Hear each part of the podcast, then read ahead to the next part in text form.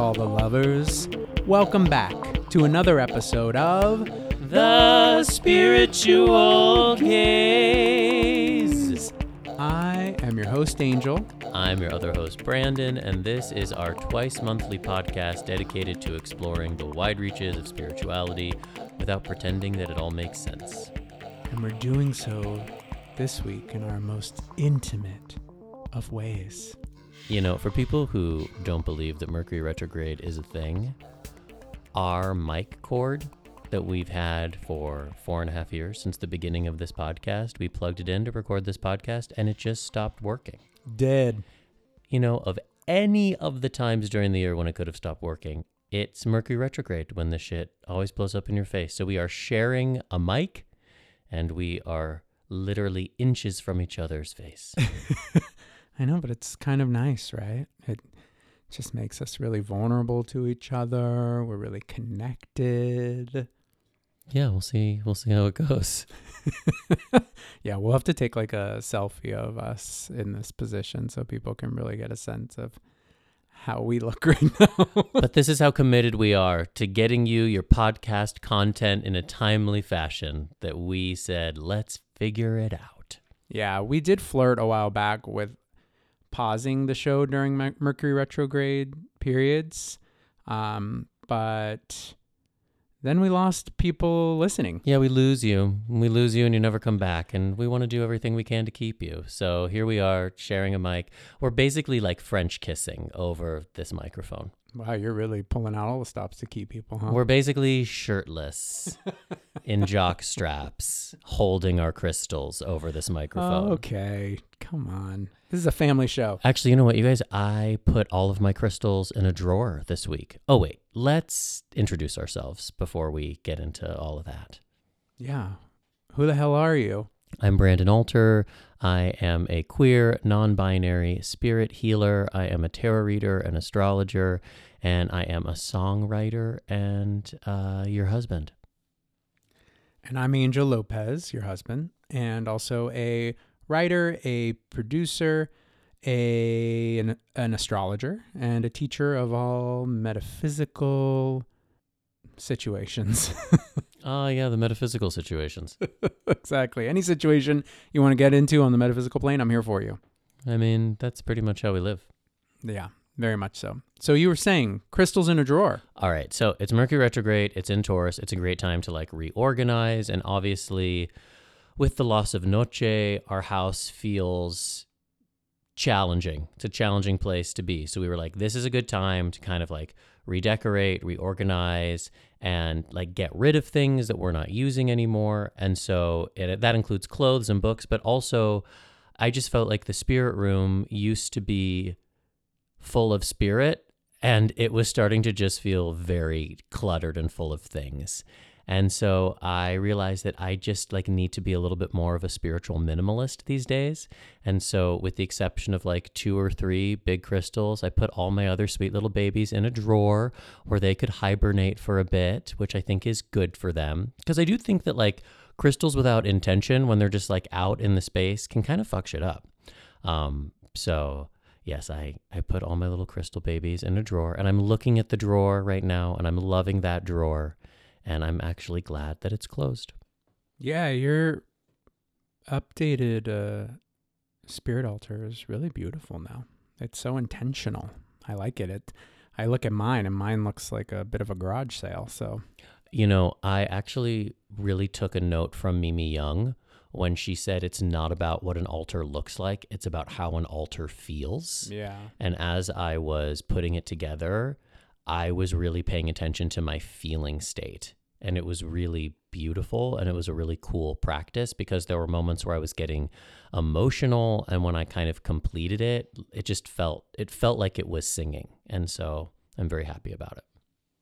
well, nice. Well, now I'm deeply inspired and excited to get mine. I kind of feel like I need a new like altar furniture piece because that one is not mine. Angel's Taurus Rising just always wants to buy things. Yes, also true. But what of you explains you always wanting to buy things? My grief. well, that's not astrological. I mean, it could be. That's true. It could be. You have a lot of eighth house placements. I do in Scorpio. Well, we're not going to talk about that today. We're actually going to talk to you about the fifth house today. Yes, we are continuing our series on the houses of astrology that a lot of y'all have been telling us you're really enjoying, and we're really glad because we're going to keep doing it regardless. So we're almost halfway there. Today's deep dive is all about the fifth house. But before that, maybe you want to check in a little bit? You want to share your feelings? Who, me? Yeah, you. Yeah, what is going on with me? Well, you know, I love these check ins, but I also despise them because it feels sometimes like I'm just like spilling out all of the like challenges that I'm going through. And I don't want it to all seem like challenges. Um, but it is a uniquely challenging chapter in our lives. So I think it's authentic just to spill the tea on it, you know? No, for sure. And obviously, we've been going through a lot of um, emotional and spiritual challenge um, with the loss of Noche. Um, but I've also just been battling a lot of physical ailments, which has been really, I don't know, it's just been like uniquely interesting for me to have to wrap my head around. Um, the lessons of you know like we we did a, a, a, spirit world circle last night and in that i really wanted to uh, venture to my helping spirits to get some idea around just the teachings of it all. And it definitely was really interesting and gave me an just some stuff to think about around like structure in my life and needing to restructure certain things in my life that that's kind of the teachings of it. And having even had a little more time to think about that i think it's been a little bit given taurus season 2 about restructuring like my values what i value and my priorities and realizing that my body has been this thing, this thing, it has been this element of me that I have obsessed over for so, I mean, for my whole life. Um, but at the same time, have both been afraid of to some degree and unwilling to fully engage with. And I think I have prioritized my body, but not in the healthiest of ways. So realizing that, like, my body, my physical health, my physical being, and I think even just like my aliveness needing to be a greater priority. I realize how much I struggle with like just being alive and the the idea of being in a body and I sometimes associate it with like having so much pressure and responsibility, right? To like be in a body and to take care of it and to stay alive. And I think it's really important for me to lean into not so much the stress and anxiety around those things and much more of just like the fun and the enjoyment and the pleasure of being in a body. And through that, I think finding really fun, healthy ways to care for my body. And I think it's just also getting older and realizing that your body changes and i think i'm like at a place too where i'm like oh my body is changing and i have to learn to evolve with it um, and really care for it so that's kind of like the space that i'm really in right now is how to really engage with my body and my aliveness in a really healthy and present way. Well, you certainly have the capacity for it. I mean, just thinking about like what a good dad you were to Noche, which is the same sort of tending, you know? So you are able to do it. It's just shifting your attention from something outside of yourself to something that is yourself. Yeah. That's helpful to hear. Thank you. Yeah. I mean, in some ways, you were better and stricter than I was. I would let him eat chippies out of my hand. yes, that's true. Um, Mala made him very happy. I know. I have a great video of him chomping on a chippy, which is this like, it's like a Cheeto, but it's like a healthy Cheeto. It's made out of chickpeas. Is it? Yeah. I mean, it's certainly Healthier. fucking healthier than a Cheeto For sure. because there's no like artificial shit. It's like chickpea flour and, you know, Yeah, but he was always so proud. Oh my god. I know. There were days when like we would just like in like the peak of my grief with my mom, I would just like sit on the couch with like a blanket and a bag of chippies watching some sci-fi trash and Noche would just like come and like sit on my chest and I would just like feed us chippies until Angel came in and then I would like have to pretend like I wasn't feeding Noche chippies. And I'd be like, is he just eating those things? He'd be like, mm-hmm. and he'd have the dust all over his face. Uh How are you, hun?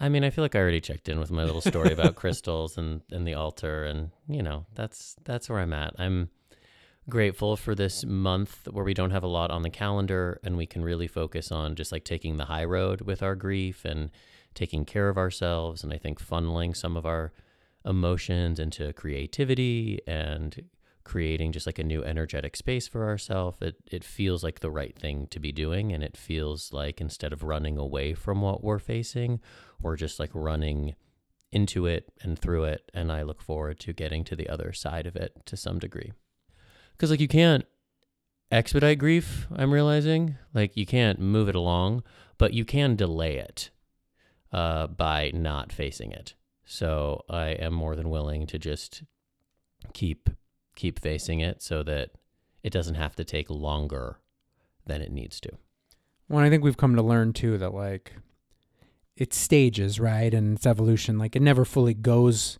away. So it's not entirely like a thing to conquer or a monster to face. It it's just engaging with the process. Yeah, I was just thinking the other day that like grief is not a problem to be solved. It's an ally that you integrate. And the more time you spend with it, the less painful it is because you get to know it. And grief is non-linear. So, you know, time can pass and yet there are moments or triggers that bring you right back to the heart of the pain of the loss. Um, but it just becomes less of a stranger. So I'm here to I'm here to be spending as much time with it as it as it wants. All right. Well, I'm happy to share you. Share me with the grief, girl. You already have been Yeah. Grief is our third. gross. Unless grief's super hot. Yeah, then come on in. Um all right. Who would you cast as grief in our in our relationship? Oh gosh, I don't know. I really don't know to be honest cuz I haven't ever thought of it from that perspective. Who would you cast? Channing Tatum. Of course, even still? Yeah, just like a dopey grief feels like you know, like grief like a puppy, like a puppy grief. Yeah, who will just like get me things when I need it.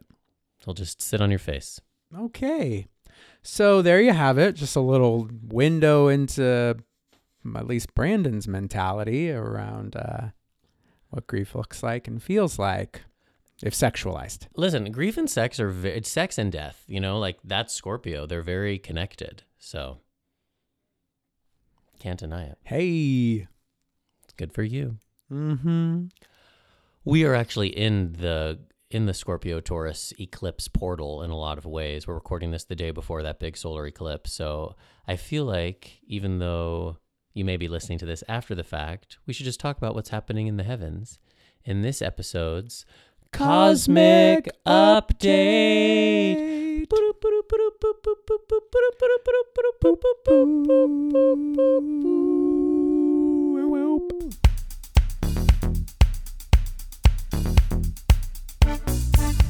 Alrighty, so it is a cosmic update. Here to tell you what the hell's going on, and we've already talked about it. The Mercury retrograde. We are in the thick of it, and we are in the thick of an eclipse season still. Um, though we are reaching its conclusion. I think its conclusion is like this week, eh? Well, all right. So tomorrow, Friday, today, whenever you're listening to this, four weeks ago, is the final eclipse of this eclipse season, which is this lunar eclipse in Scorpio. But eclipse season doesn't end after the last eclipse. The sun and the moon have to get about 15 or so degrees away from the nodes of fate. Or sometimes it's the next lunation that puts the period at the end of eclipse season. So there's still this kind of slow fade out of intensity. And frankly, for my money, I would say eclipse season isn't officially over until we get to that new moon in Gemini. Yeah, which makes sense. So we really will have like a couple more weeks to move through it, which coincides with this Mercury retrograde as well. Yeah, but this is the climax. You know, like it's not ever going to be more intense for this eclipse season than it is kind of right now. Yeah. So I think you can really just think um, more directly about the themes of Taurus. We are in Taurus season. This Mercury retrogrades in Taurus. And then we have this Taurus Scorpio polarity um, going on with the nodes and, and with eclipse season.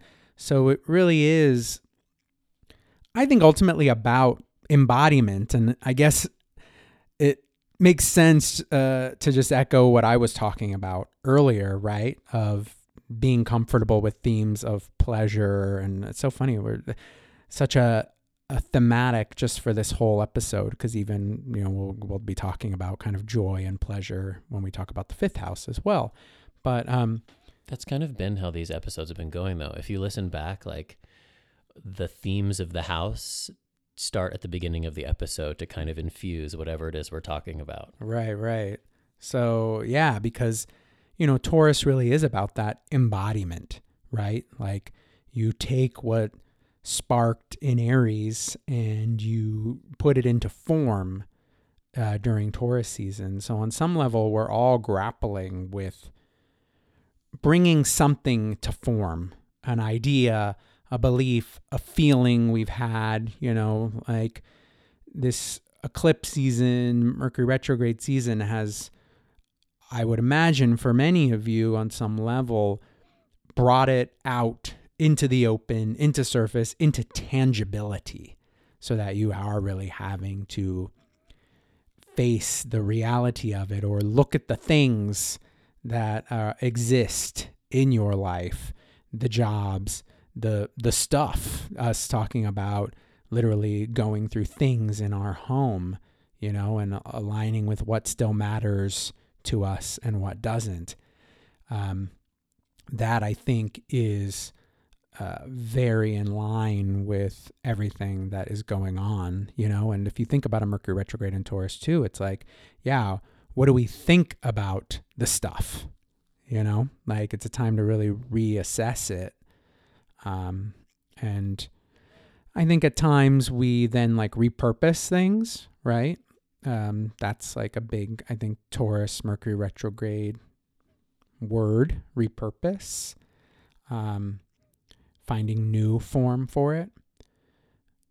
I guess regifting would also be a really good uh, Taurus retrograde, Taurus Mercury retrograde uh, way of uh, of working with it. I guess too. Well, I think what's interesting to just kind of hammer home here is that Mercury retrograde is happening at the same time as eclipse season and it's happening in the same sign. So the North Node is in Taurus at the same time as Mercury is retrograding through Taurus and is in some ways having conversation with the South Node in Scorpio. So these themes of what are we releasing, what are we letting go of, and what are we moving towards, and making sure because that North Node is like where your soul wants to be headed. It's like the North Star. It's a it's a guiding principle, and it's in Taurus. So it's making sure that the stuff is guiding you towards where you want to go and it's not dragging you back to where you've been. And that's a thing that is always on display when you're going through old clothes. You're like, is this still who I am? Is this still who I want to be? Or am I just holding on to it because I spent $200 on this sweater and I don't want to let it go? But the truth is, you're never going to wear it again. I mean, for me, the challenge is will I have anything left to wear? Because I was going through stuff the other day and in my head just being like oh yeah i need to get rid of that remember i showed you those jeans that i've had and i was like i've had these jeans for almost 10 years and like they don't They're not great jeans, everybody. they're not great they don't yeah they don't like fit me well They're fine. they're fine but they don't give me a good ass They're denim that covers your lower body. Yet, did I get rid of them that day? No, they're still sitting in there. And I haven't worn them since I had that revelation. I just haven't been able to do it. But I'm also, you know, a Taurus rising, so I'm slow to move and a Cancer moon, and I hold on to the emotional connection that I have to things. Oh, you cancers with your cancer placements just love to collect and hold on to things. And you're like, I'm going to fix it. I'm going to make it v- valuable someday. Right. But I think we're also then very good at like that purge day where we're like, nope, thanks, bye, done. you? Oh, completely. Better than you, I think. Are you? Yes, better than Capricorn moons. Oh my goddess, no. I can throw shit away in a hot second. I haven't seen it. Girl, come on. I got to be in my bonnet and everything is gone. Well, yes, that is true. But I think it takes you longer. Who can say? we, if only there were like a neutral third party who could weigh in, like Grief, as played by Channing Tatum. Oh my God. Who's that at the door? um, now, the other interesting component too to all this is that, you know, the Mercury retrograde will end on May 14th. But then two days later, on May 16th, Jupiter shifts into Taurus. So it continues to amplify all of these Taurus themes that we're moving to, uh, moving through. But it does, I think, really help to bring some forward movement, some real like progress to the process. Um, I'm hopeful. Well, and what Jupiter does pretty soon after entering Taurus is conjunct that north node, which is really auspicious. It's bringing in a lot of what you want and where you're headed. So there's something about the eclipse season and the Mercury retrograde that's about creating space for the abundance, for the new, for what's more aligned. And if there isn't space, then Jupiter is just going to be like trying to squeeze in. And you don't want Jupiter to have to squeeze in. You want a whole ballroom for Jupiter to spin around in. Yeah, nice. So I think we should just do a whole episode on Jupiter and Taurus um, at some point, or just a, a we can uh, dedicate our entire next cosmic update to it. Yeah, but that also might be a good deep dive episode or just like a cosmic update that's the whole episode. I really want to do an episode on redeeming the 5 of pentacles because it's something I've been thinking about a lot and we haven't done a tarot episode in a while. So I feel like that needs to be our next episode, but then yeah. Let us know. Let us know what you would like everybody. Do you want a whole Jupiter and Taurus episode? Um. All right. Well, I think uh, it's a good time to dive into another five. The fifth house. So put on your scuba suit and get ready for this episode's deep dive. Splash. Sploosh.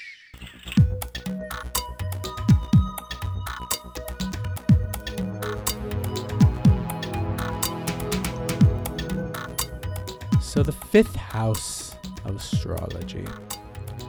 Now, the fifth house was, I think, always mostly associated, you know, from a traditional sense, with children, um, with procreation, how we relate to kids, uh, and then also the energy around that, right? So just like the enjoyment, the pleasures of life. Uh, I think as we've moved into more modern times, it's then also become much more associated with creativity as well. Um, and then I've always felt like a big, even more modern take on it is our relationship to our own inner child. Because I feel like a lot of people live their lives without any relationship to children. Um, and it's not so much to say that, oh, yeah, your chart just says you're not interested in having children. So we're moving on from to another house. Like, I think the fifth house has more to teach us than that. And I think as we've grown uh, more aware of I think just like the whole concept of like inner child, specifically inner child versus wounded child. Um, you can look to the fifth house to get a real good understanding of your own relationship with your inner child and like the purity of that, right? And that I think then connects us back to joy, to pleasure, and to creativity. Yeah, so if you remember from our last episode, the fourth house, which has many significations, but one of them being your experience of growing up in your family and in your household, the fifth house expands upon that. So if you have a wounded child in the fourth house, the fifth house is how you heal that child through creativity, through self expression, through your style of parenting because the fifth house isn't just like what your kids might be like, because sometimes people will have planets in their fifth house that actually end up symbolizing the kids that they will have. But the fifth house also symbolizes what sort of parent you are. What is your style of parenting? And even if you don't have any human babies, it's the type of parent you are to an animal companion. It's the type of parent you are to a creative project. And so we need to remember that there are many ways we give birth.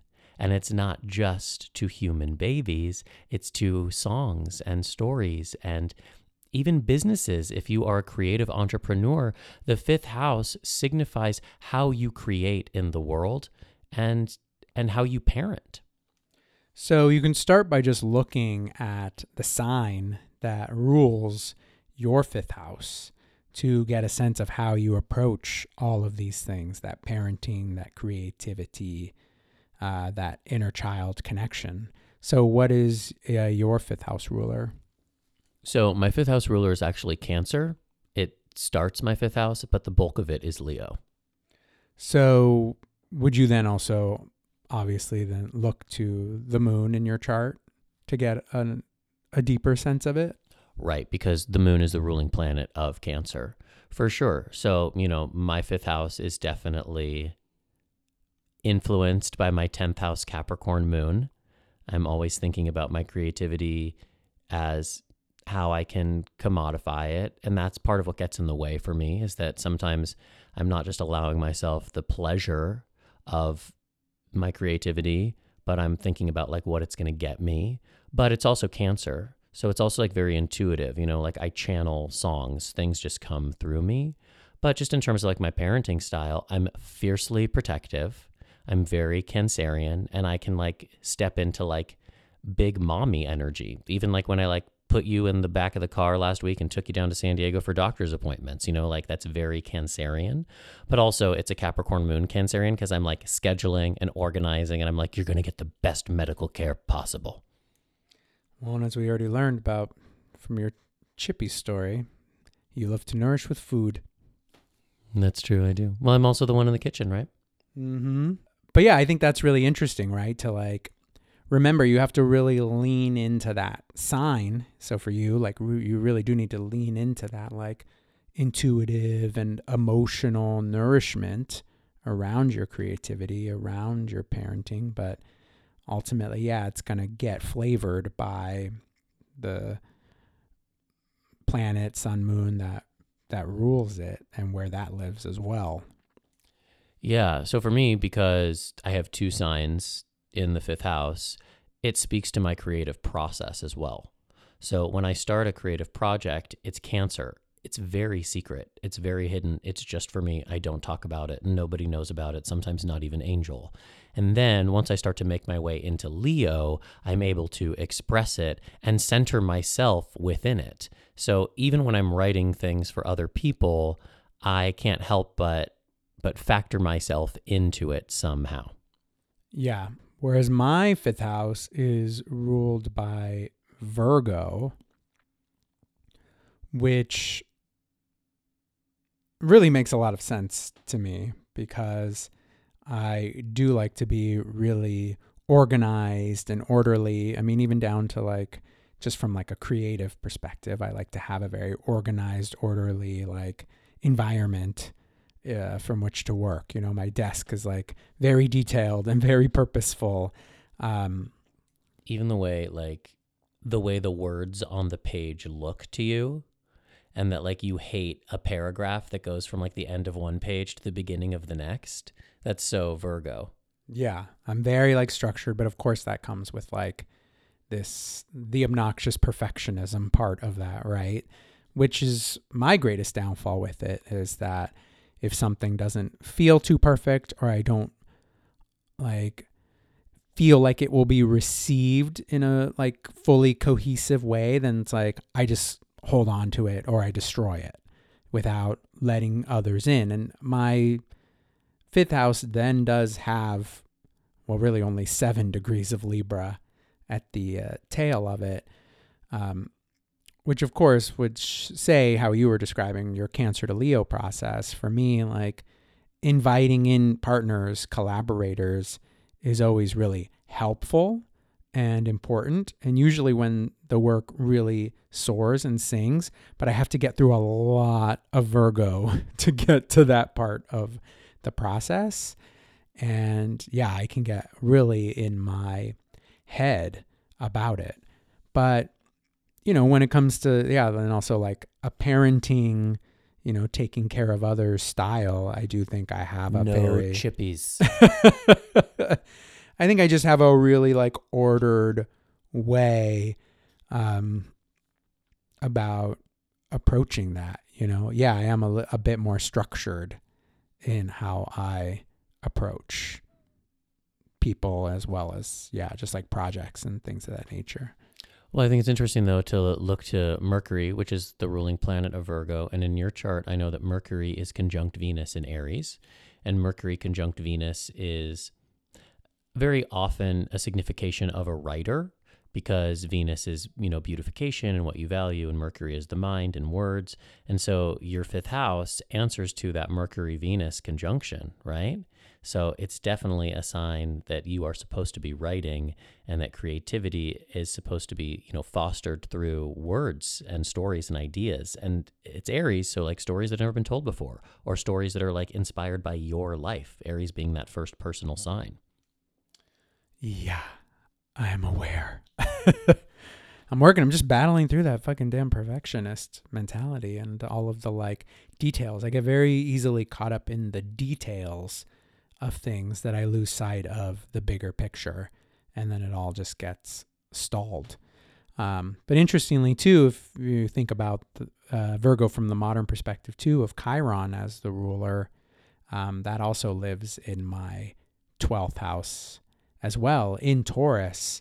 So also having to understand that some of my like physical wounds are really spiritual lessons and teachings for me and that that can also then inform my creativity as well.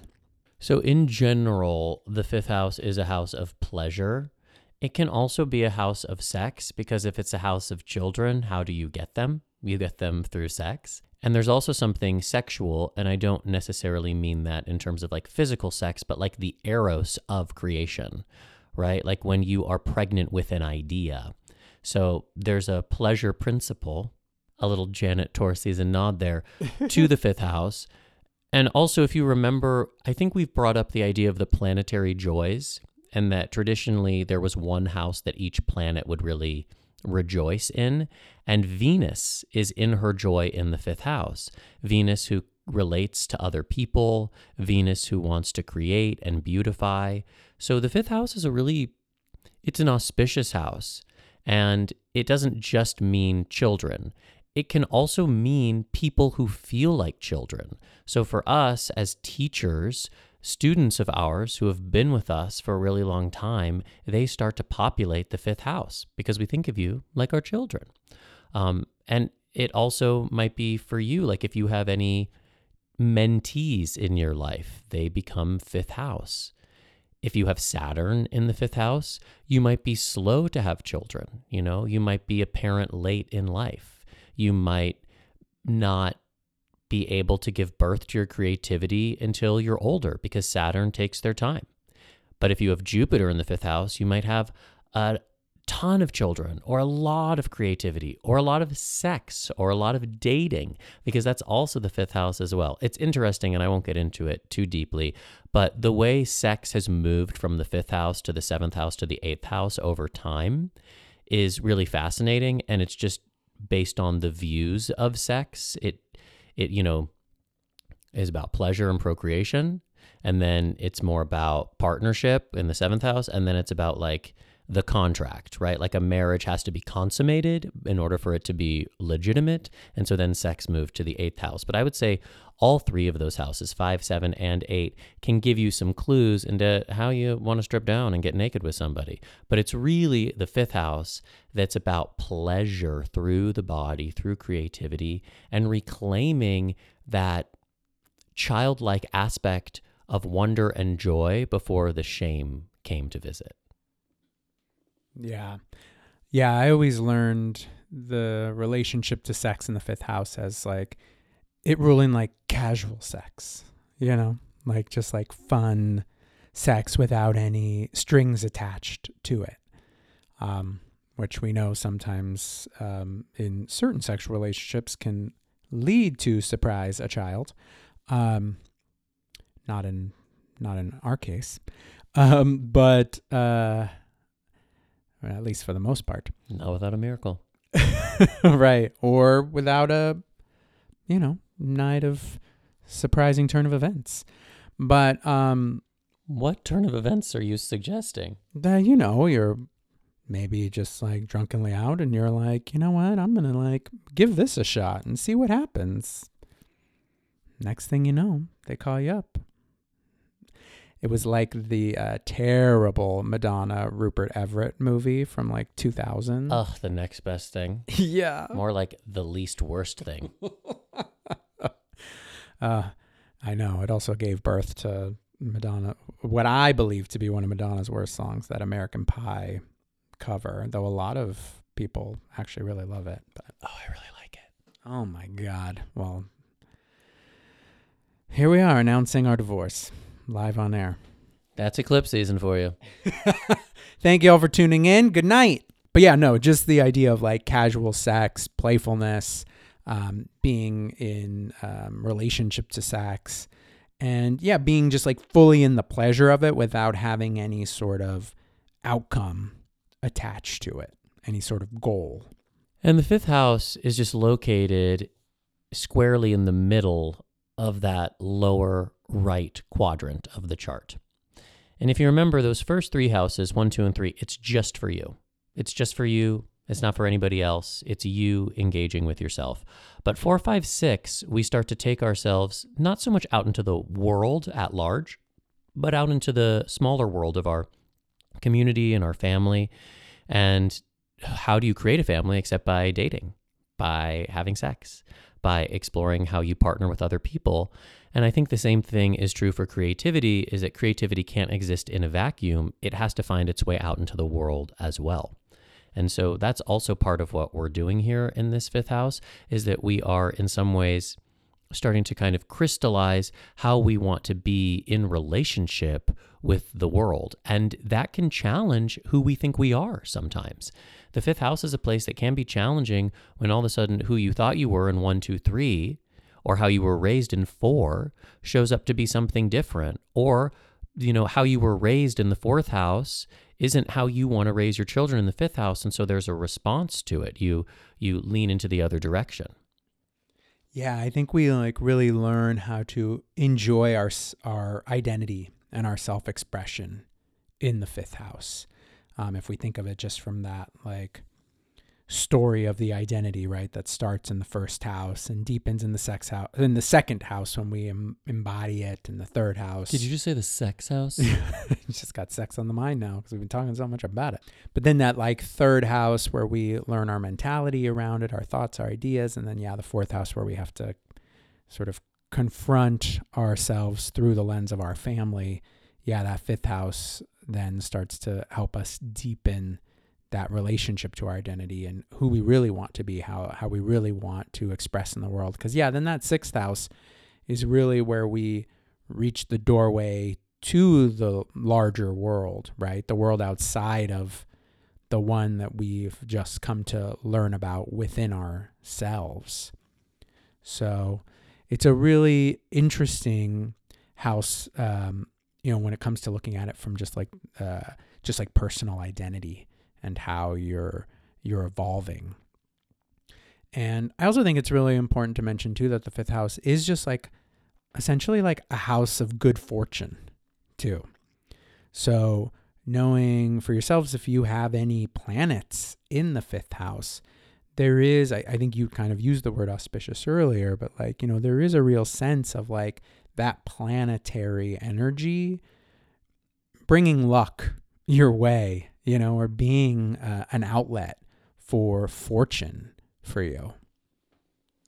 Yeah, thank you for saying that because I think that kind of follows that line of reasoning with Venus rejoicing in the fifth house.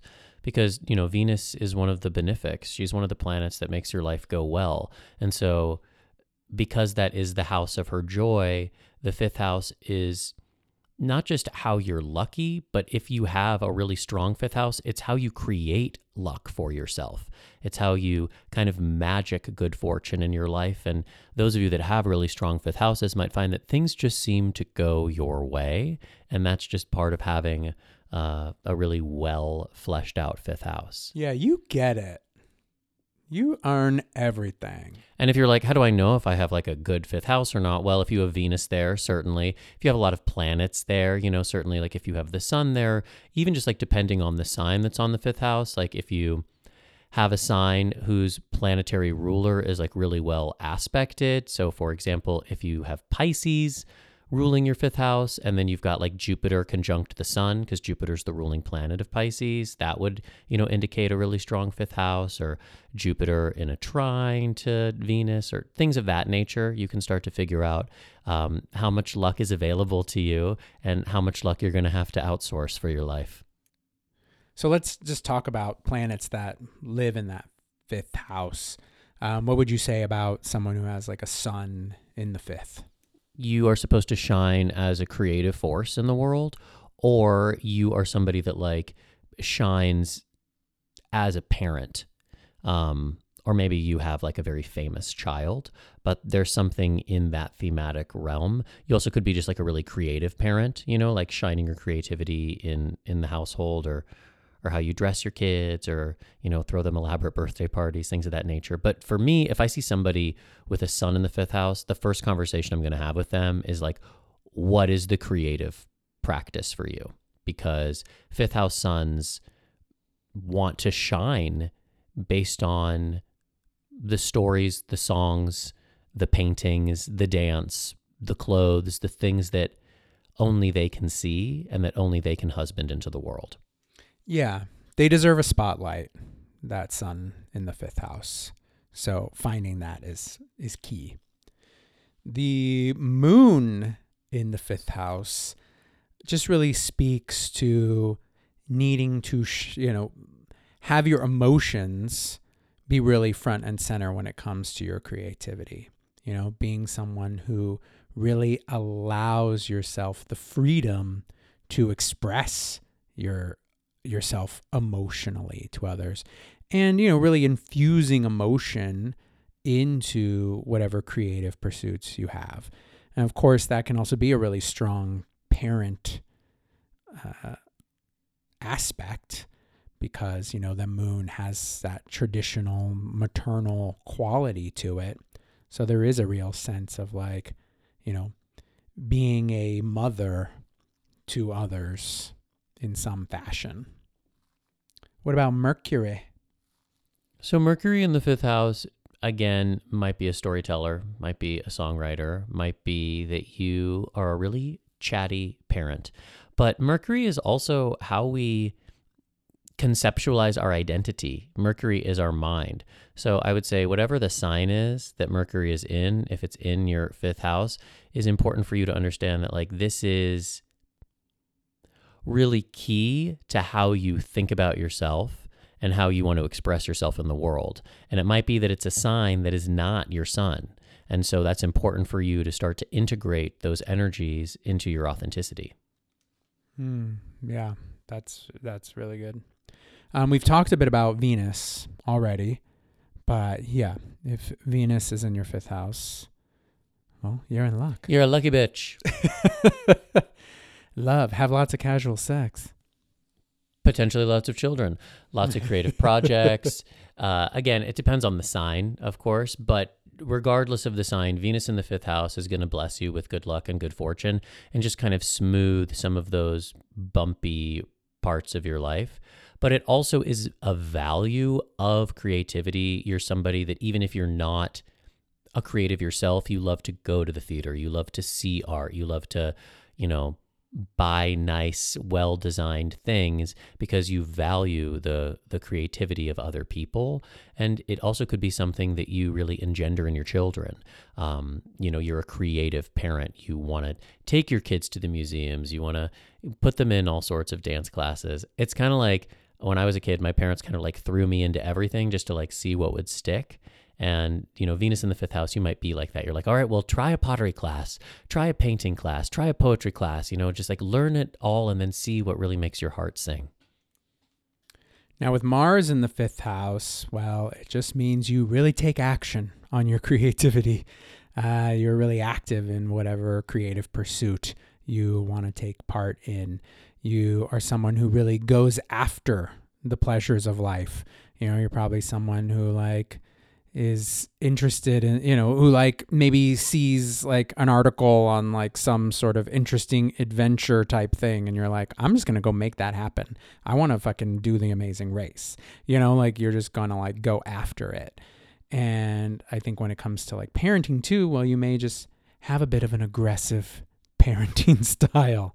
You're definitely someone who is going to maybe push and assert your thoughts, your ideas, your beliefs um, for what uh, your child wants. But, you know, you're also probably like the most amazing advocate for your child or for your projects, your creativity. You're someone who is going to wage a really great fight for something you love. You're also probably just always driving them around. totally. Um, Jupiter, we've talked about. And Saturn, but we can talk about the other outer planets. Yeah, though I do think it's worth noting, um, even though the ninth house rules teaching, Jupiter and or Saturn in there could mean that you are a teacher. For sure, especially like a creative teacher.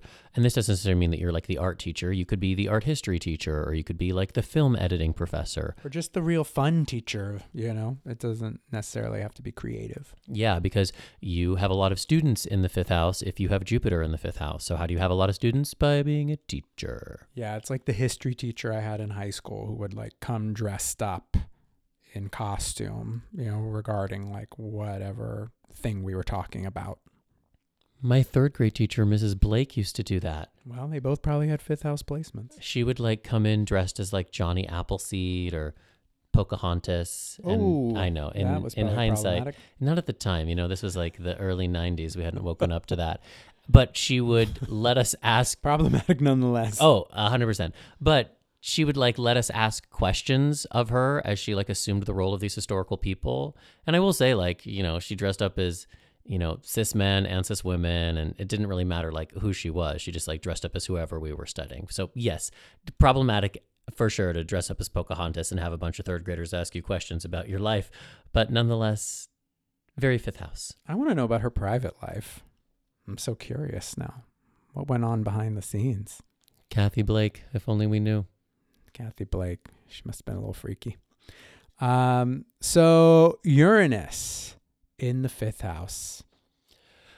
You're a very unconventional parent. You have very unconventional children, and you are rebellious in your creativity. You want to thwart convention. Neptune in the fifth. Well, there's just a real marriage of spirituality and creativity that occurs there. You know, your creativity is spiritual practice. You probably uh, move through the world really kind of like absorbing everything that you experience and finding ways to infuse it into whatever creative work that you do.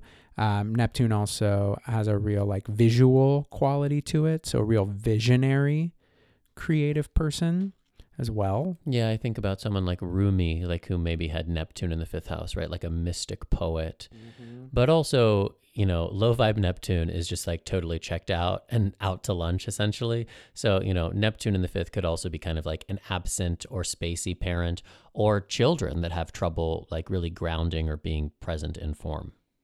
Yeah. So, one to be really aware of um, if you have it, just like how to um, plug into the highest vibe expression of. Um, and Pluto in the fifth house. I mean, a real intensity that comes with your creative process. Um, someone who dives all the way deeply into whatever they are working on, um, knows how to have a real damn good time, is going to go all the way. Um, but, you know, ultimately, too, someone who can potentially be really challenged by their dark side and having to learn how to balance that with their pleasure, to not perhaps make their darkness their pleasure. Yeah, it's definitely someone who is irrevocably transformed by the creative projects that they engage with. I think of actors, you know, who go really deeply into a role and there's like a transference of the character into their personality for the rest of their lives that changes them, or novelists who spend so long working in a world writing a story. But I also think because the fifth house is about children, not to go too deep into like, you know, medical mediumship, Saturn and or Pluto in the fifth house can indicate just issues with fertility. And so Saturn can just be, you know, like it's going to take longer for the child to happen. And Pluto can sometimes be like death in the fifth house. So there can be difficulty with miscarriages or things of that nature. It's not insurmountable, but sometimes that can just help illuminate some of the struggles that exist. And that could also be creative. Like there are projects that get aborted halfway through um, because Pluto can also indicate death. Yeah. So wherever Pluto is in your chart, that area of life, you know, you have very soulfully transformative experiences. So, yeah. Uh, all of those fifth house things are going to uh, transform you on a on your deepest level. And there she is. That's the fifth house, as brought to you by the Spiritual Gays. El Cinco. um, but please let us know, um, too, if you have any thoughts or uh, questions about uh, your own relationship with the fifth house. Um, all right. And now it is time for our tarot card of the episode. But I just want to say what I'm really loving about this series is hopefully you're understanding that even if you don't have planets in these houses in your chart, these are parts of yourself that you should have access to. It's like rooms in your house that maybe you've never gone into. And so I hope that you are looking at your chart and starting to figure out for yourself what these houses mean for you because astrology as a practice of radical self acceptance, the houses are so important to show you your expansiveness. And even houses without planets are places you can expand into. All right, everybody, so just take a moment and connect to the cards by listening in to the sound of them being shuffled. And just trusting that this message will resonate no matter the future, place, or time to which you listen to this episode. Just asking for one card to guide us through these waters, eclipse season, Mercury retrograde, or whenever it is that you might be listening. The Four of Wands reversed. So, the Four of Wands is a spiritual or energetic foundation it's a structure, but it's like a chuppah, which is like a traditional Jewish wedding hut, which is barely a structure at all. It's just four sticks and like a little canopy overhead. And I think what that speaks to is that a spiritual foundation is one that you can take anywhere. Um, almost like the spiritual minimalism that I'm feeling called to these days it's like we need more space to let the goddess in, as opposed to all of these walls that in some ways keeps the goddess out. So, first and foremost, just start to notice where you've been a little positional or stubborn with your spiritual or energetic foundation, how it wants to change. Like, are the rituals that you're doing still serving you? Are the tools that you're working with still alive for you? Sometimes it's okay to like put the tarot cards away for a little bit and then come back to them at another time to learn a new modality that might speak to where you are in the present moment. But the other signification of the Four of Wands is about success. It's about progress. It's about our ability to notice how far we've come. And when it's reversed, it often indicates that we are in a position of always looking forwards to the next goal without ever taking a moment to receive our own progress, how far we've come. And I think eclipse season, as this space between stories, is a really good time to just sit down and get quiet and look back and notice that you have evolved you have achieved things that at one point in your life you thought were impossible, and yet look at where you are. And I think in receiving our own progress, it allows us to be nourished in a way that moves us forwards towards the next big goal. But especially in our current society, you know, we live in these modern times of capitalism and consumerism and hustle culture. And it's quite countercultural to stop chasing, stop reaching, stop consuming, and just go, what have I already got? What have I already done? And how can I just be proud of myself for where I've gotten so far? And that is, in some ways, a spiritual foundation, being able to be present with each step of the journey and being able to, in some ways, like eke out the spiritual gifts from wherever on the journey you are because it's such a cliche. We know it's not the destination, it's the journey. But there are so many journeys that happen simultaneously in our lives. And sometimes we arrive at one place on one journey, but we're still chasing something else. And instead of paying attention to where we've just arrived, we're still paying attention to what we're still chasing. So, in summation, I would just say notice where you have already arrived and stop focusing so much for this short term about where you're trying to get to. Brava. Thank you for sharing that. All right, everyone. Well, thank you so much for uh, listening to our episode, for joining us, for being a part of our community.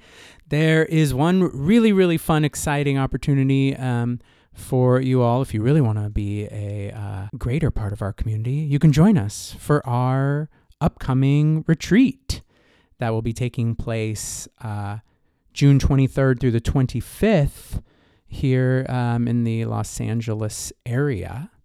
And we will actually be focusing all on joy. Yeah. So if you're in the, you know, Southern California or just like, you know, California area and you want to participate, or if you want to fly out to join us, we are going to be teaching things that we just can't talk about on the podcast. We've got some really magical tricks up our sleeve. It's a beautiful property. All of your meals, which will probably be some of the best meals you've ever eaten in your entire life, are going to be taken care of. And we just really look forward to holding space for everyone to remember that joy is possible and you know, you might be thinking like, what do these two homosexuals know about joy, considering the depths of grief that they're going through?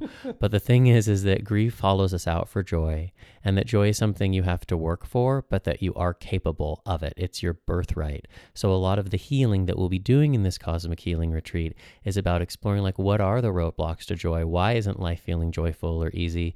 And how can we reclaim a taste of it to take with us forwards into our life? So if any of that sounds appealing to you, I really encourage you to sign up. Even in a Mercury retrograde, it's okay. You'll be taken care of and claim your spot now because we're just limiting it to the first 15 people who have signed up.